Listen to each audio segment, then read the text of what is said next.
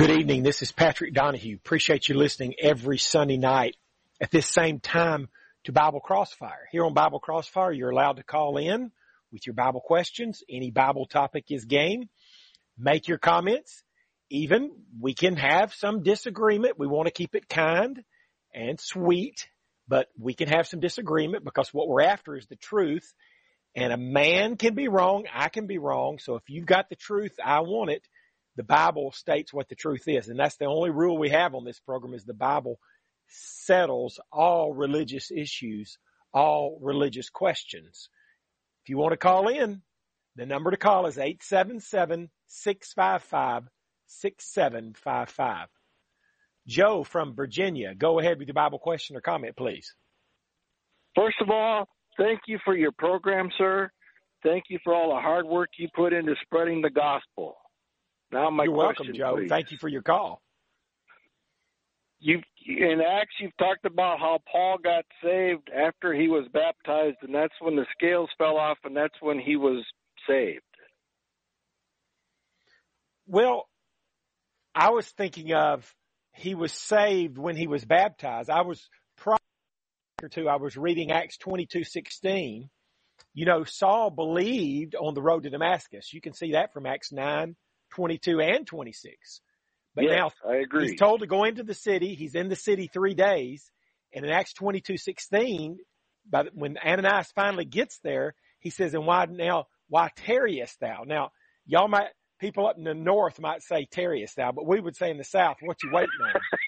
Arise and be baptized and wash away thy sins, calling on the name of the Lord. So I'm suggesting that he wasn't saved from his sins when he believed on the road to Damascus, but three days later, he's told to be baptized to get his sins washed away. Is that what you're talking about, Joe, that I may have mentioned a week or two ago? Yes, sir. That that is act, actually my question now is when did Peter get baptized? When did John get baptized? Because I can't find it in the Bible.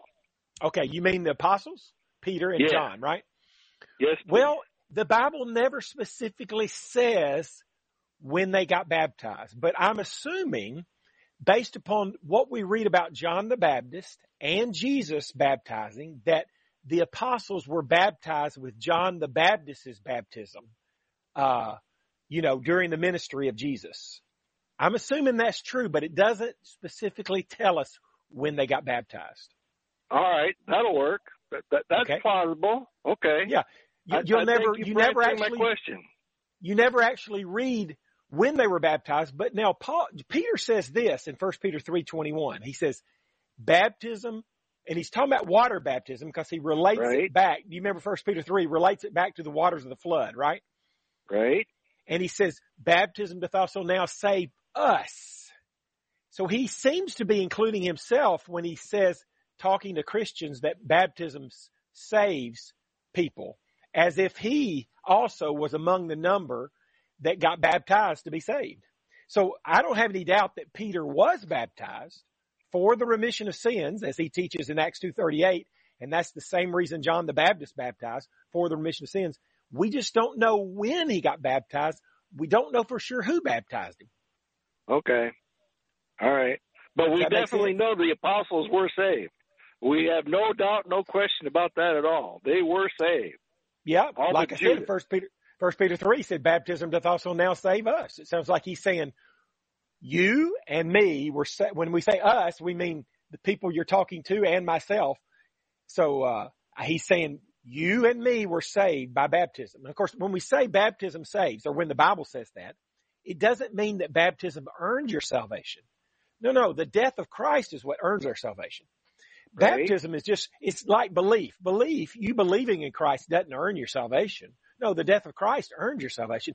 Belief and baptism are just conditions we have to meet in order to be saved by the death of Christ. So in Acts 22, 16, when Saul is told to arise and be baptized and wash away thy sins, we're not saying there's something magical in the water that will wash away people's sins. No, the blood of Christ is what washes away our sins. Revelation 1 5.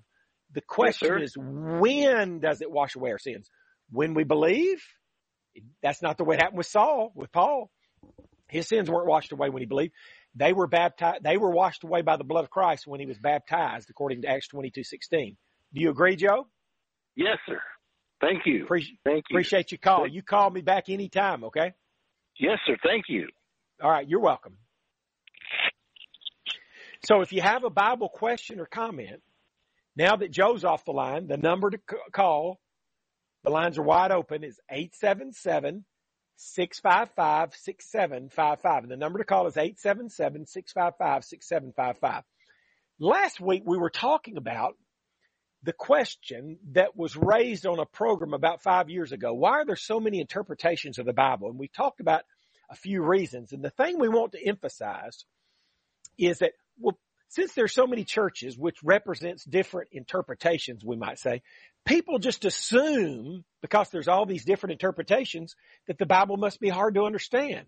We're trying to prove last week and this week that no, the reason there are all these different interpretations, not because the Bible's hard to understand, there are other factors that come into play. And we'll talk more about those in just a minute. Shelby from Alabama, go ahead with your Bible question or comment, please. Uh, yes, I recently read a commentary about how the word repent just means to believe, not that it means go back and not do sins anymore, but they, you know, some sort of word, Aramaic, I'm not sure where they came up with, but anyway, that, that, so really all Jesus was saying was to believe on him. He never said to stop sinning to be saved, but simply repent, which would mean by according to this commentary, just believe in him. Of course, I don't agree with that, but I, I what I'm asking you is, where in the Bible does it specifically say to be saved you must stop sinning, not just repent? Of course, when I read repent, I think repent means to quit sinning, but this this commentary said, well, no, it doesn't even mean that. It just means to start believing. And so, anyway, so I tried to read some passages, but I, where does it say repent and also stop sinning to be saved? Okay. Shelba, that's a very good question. And I agree with you. The guy who wrote this commentary is just talking out of the side of his mouth. He's just making up stuff. And that's what most people do in religion. Let's try to talk about where the Bible would teach what repentance means, how it relates to trying to change your life in regard to sin. That's what you're really asking about, right? Yes. First of yes. all, let's. I, I, I want to find that passage that says, repent, Uh, stop sinning, then you're saved. Okay, I'm going to do that, but it's going to take me a, a couple minutes. Okay. All right. So all right. first, let's to more than just one passage I want to turn to. First, let's go to Matthew 21, and this is going to illustrate this little story that Jesus told. It's going to illustrate what repentance means. He says in Matthew 21, 28, Jesus is speaking. He says, "But what think ye? A certain man had two sons, and he came to the first and said, Son, go work today in my vineyard." He answered and said, I will not, but afterward he repented and went. Now, so far we're not talking about sin. We're just trying to show what repentance means. He said at first, I'm not going to go work in the vineyard, but he repented and went. Repentance means, is it Shelby or Shelba? Joe, Shelba. It means here, repent would mean he changed his mind. He wasn't going to go work, but he changed his mind and went. He changed his mind. Now, in regard to repentance from sin, I like to turn to Hebrews 6 verse 1 to start with. It says, Therefore, leaving the principles of the doctrine of Christ, let us go on unto perfection, not laying again the foundation of repentance from dead works and a faith toward God. So repentance and faith are two different things. You see that? Repentance from dead works and faith toward God. We're in the middle of a list of things that we consider to be the first principles, and he lists two things there, repentance from dead works and faith. So repentance and faith, you see that, Shelba, are two different things. Right? Well, Hebrews yeah, 6 1. but- And it tells you that the repentance, we've already talked about repentance being a change of mind. This says repentance from dead works. So the thing that we're repenting of, we're changing our mind about, is these dead or bad works, like sinful works, for example. Now here's a passage in the Old Testament. Ezekiel 18:21 says, "But if the wicked will turn from all his sins that he hath committed and keep all my statutes and do that which is lawful and right, he shall surely live.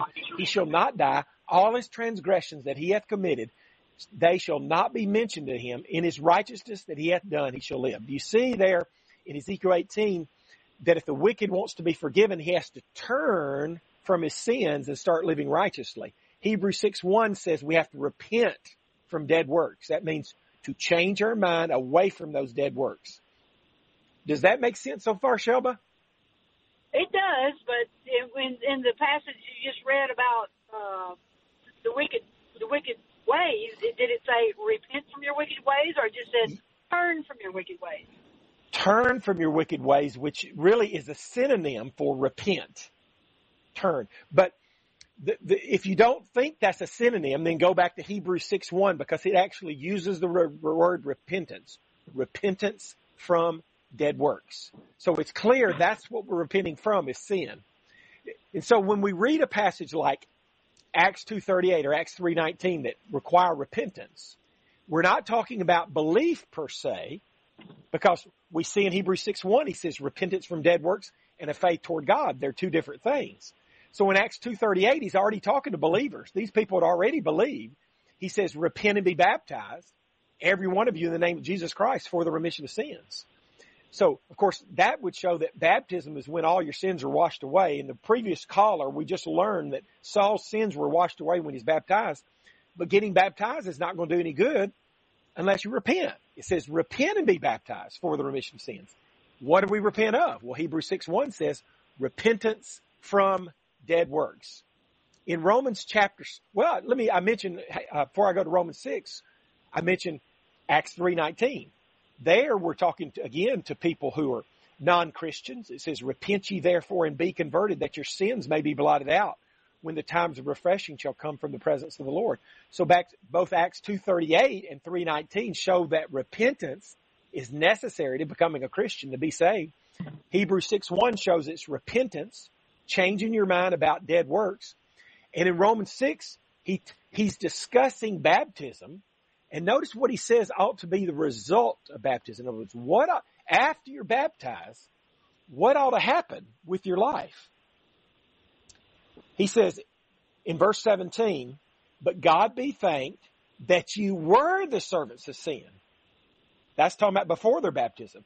But you have obeyed from the heart that form of doctrine which was delivered to you. In other words, they obeyed the gospel, which includes baptism, being then made free from sin forgiveness of sins, you became the servants of righteousness. So they quit serving sin.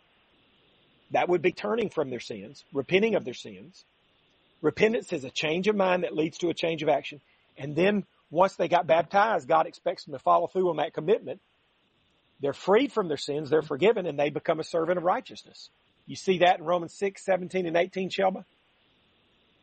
Yes, I, I, I agree with you, but when, you know, when I read that, that that's just a prime example of how it seems so well thought out, and it can confuse and undermine, you know, the, the truth truth of the Bible, and it just it's very annoying. So I guess I was just trying to, you know, get some solid, you know, uh, rebuttal against that kind of stuff. I mean, you know, you think of kids reading things, you know, and then they they stumble onto that and then they think, well, wait, they've got a point right here, and you know. Yeah. And they think they can just believe in Jesus and be saved without and still live and, and still keep on yeah, in their sin. Cause, cause, and so yeah. let me give you a little hint, Shelba. When you hear preachers, modern most modern day preachers today, including on Sirius XM, and these commentaries, what's driving a lot behind a lot of their teaching is they want this to be true, and it's wishful thinking. They want it to be true that a person can be a Christian and go to heaven and still live any old way they want to. That's, that's dry, that's behind the whole once saved, always saved theory. That's behind what that guy was saying that all you got to do is believe and you don't really have to repent.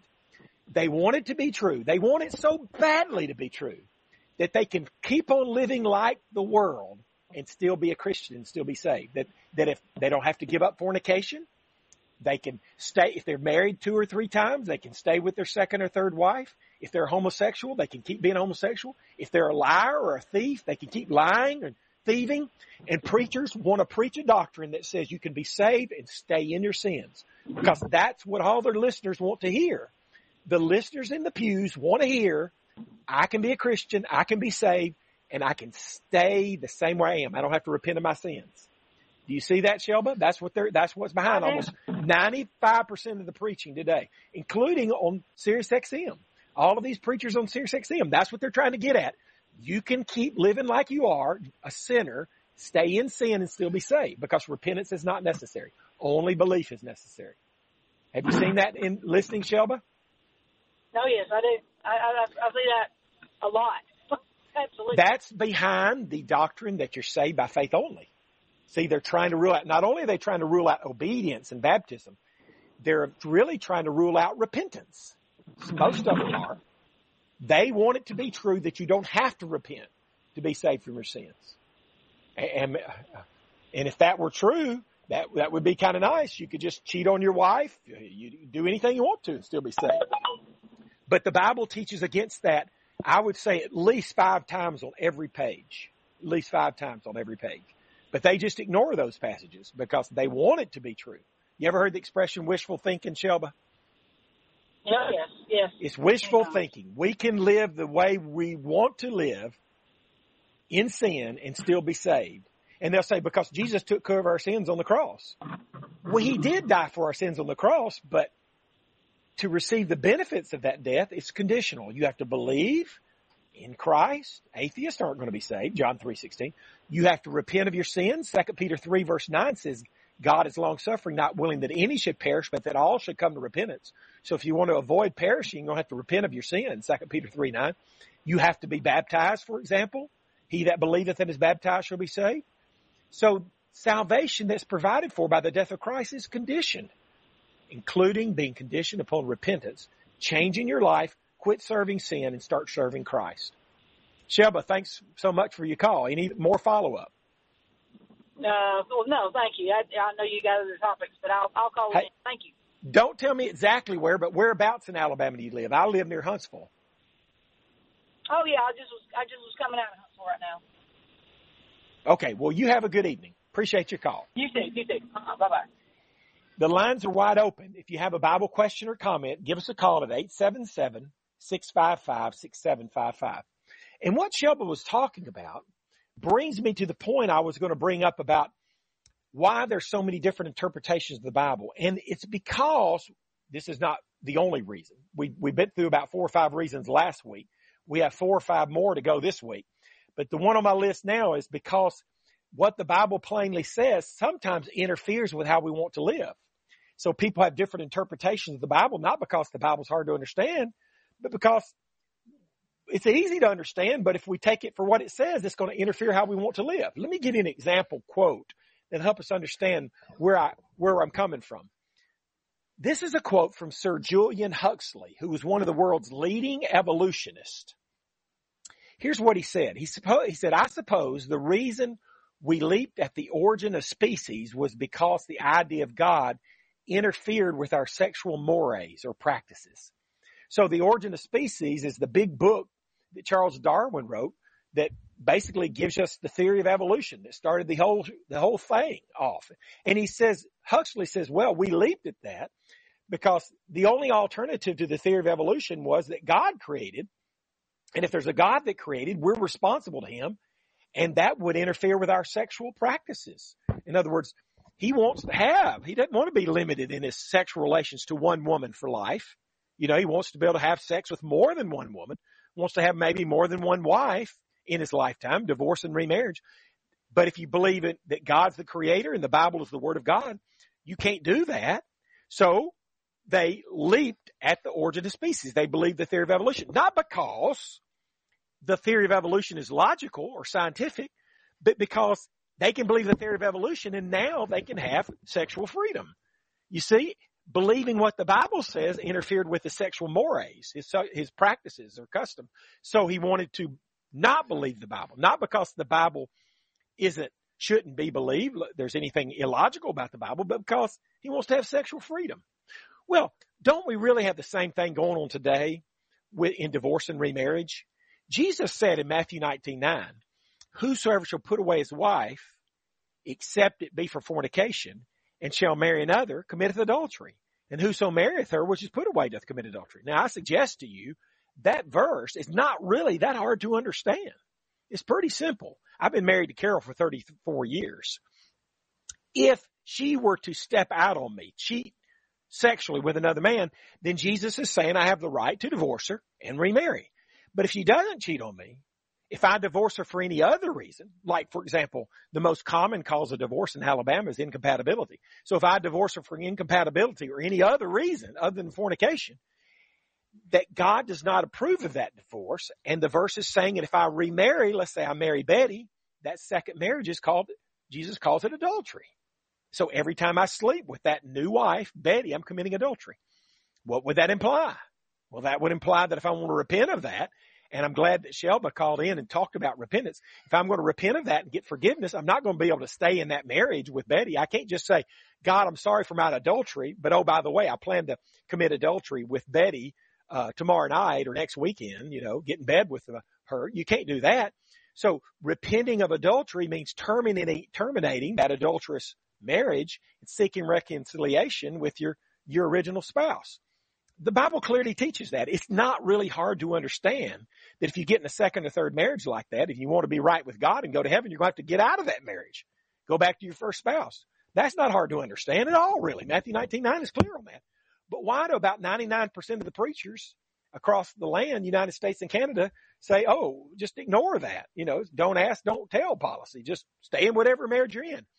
Because believing what the Bible clearly teaches on this interferes with how we want to live. And if the preachers preach the truth on this, they might lose 20% of their congregation because I've been told most churches, 20% of the adult membership is in a second or third marriage that violates Matthew 19.9, an adulterous marriage. If the preachers preach the truth on it, it's not hard to understand. It's clear, but if they preach preach the truth on it, 20% of their congregation may leave. They're going to lose their contribution. They're going to be fired as the preacher. You see, so it, we don't have a different interpretation on divorce and remarriage because the Bible's hard to understand. Nothing hard to understand about Matthew 19.9.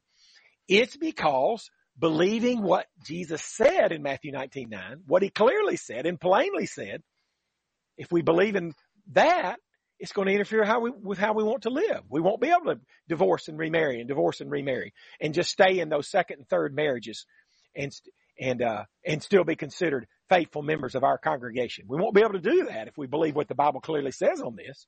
So it's not because the Bible's hard to understand because, uh, we don't have different interpretations of the Bible here because the Bible's hard to understand on divorce and remarriage. That's not it. It's because believing the truth on divorce and remarriage will interfere with how we want to live. We appreciate so much you, you listening this evening. If you have a Bible question or comment, give us a call at 877-655-6755. You know, something related to what I was just talking about. Many times we have different interpretations of the Bible not because the Bible's hard to understand, but because what the Bible plainly says contradicts what we wish the truth would be. I asked Shelba, you know what wishful thinking means? Well, I think that's what drives behind this doctrine of once saved, always saved that we talk about every now and then. There's nothing hard to understand about Galatians 5 4. Christ has become of no effect unto you.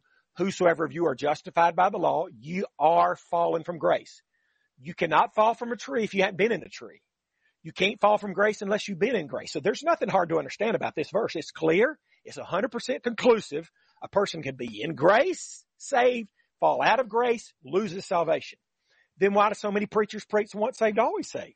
Because believing what the Bible plainly says about this contradicts what we wish the truth would be.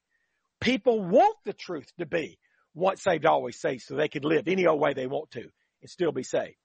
Let me see if I can take this call real quickly. Robert, I got to go off the air in about 30 seconds. What's your question, real quick? I was just trying to see where the grace in uh, that when you were talking about marriage, like, isn't once Jesus died, because he made that statement before he died, once he died, didn't grace kick in? And so that allows, I'm not saying for people to be able call, to do whatever Thank they want. Thank you for your call. Thank you for your call. You know, there was grace even before Jesus died based upon the death of Christ. Proverbs 28:13 says, "He that covereth his sins shall not prosper, but whoso confesseth and forsaketh them shall have mercy." So grace and mercy comes in when you confess and forsake your sins. If you stay in an adulterous marriage, you won't receive mercy. If you'd like a free one hour phone Bible study with me at your convenience, call or text me 256-682-9753.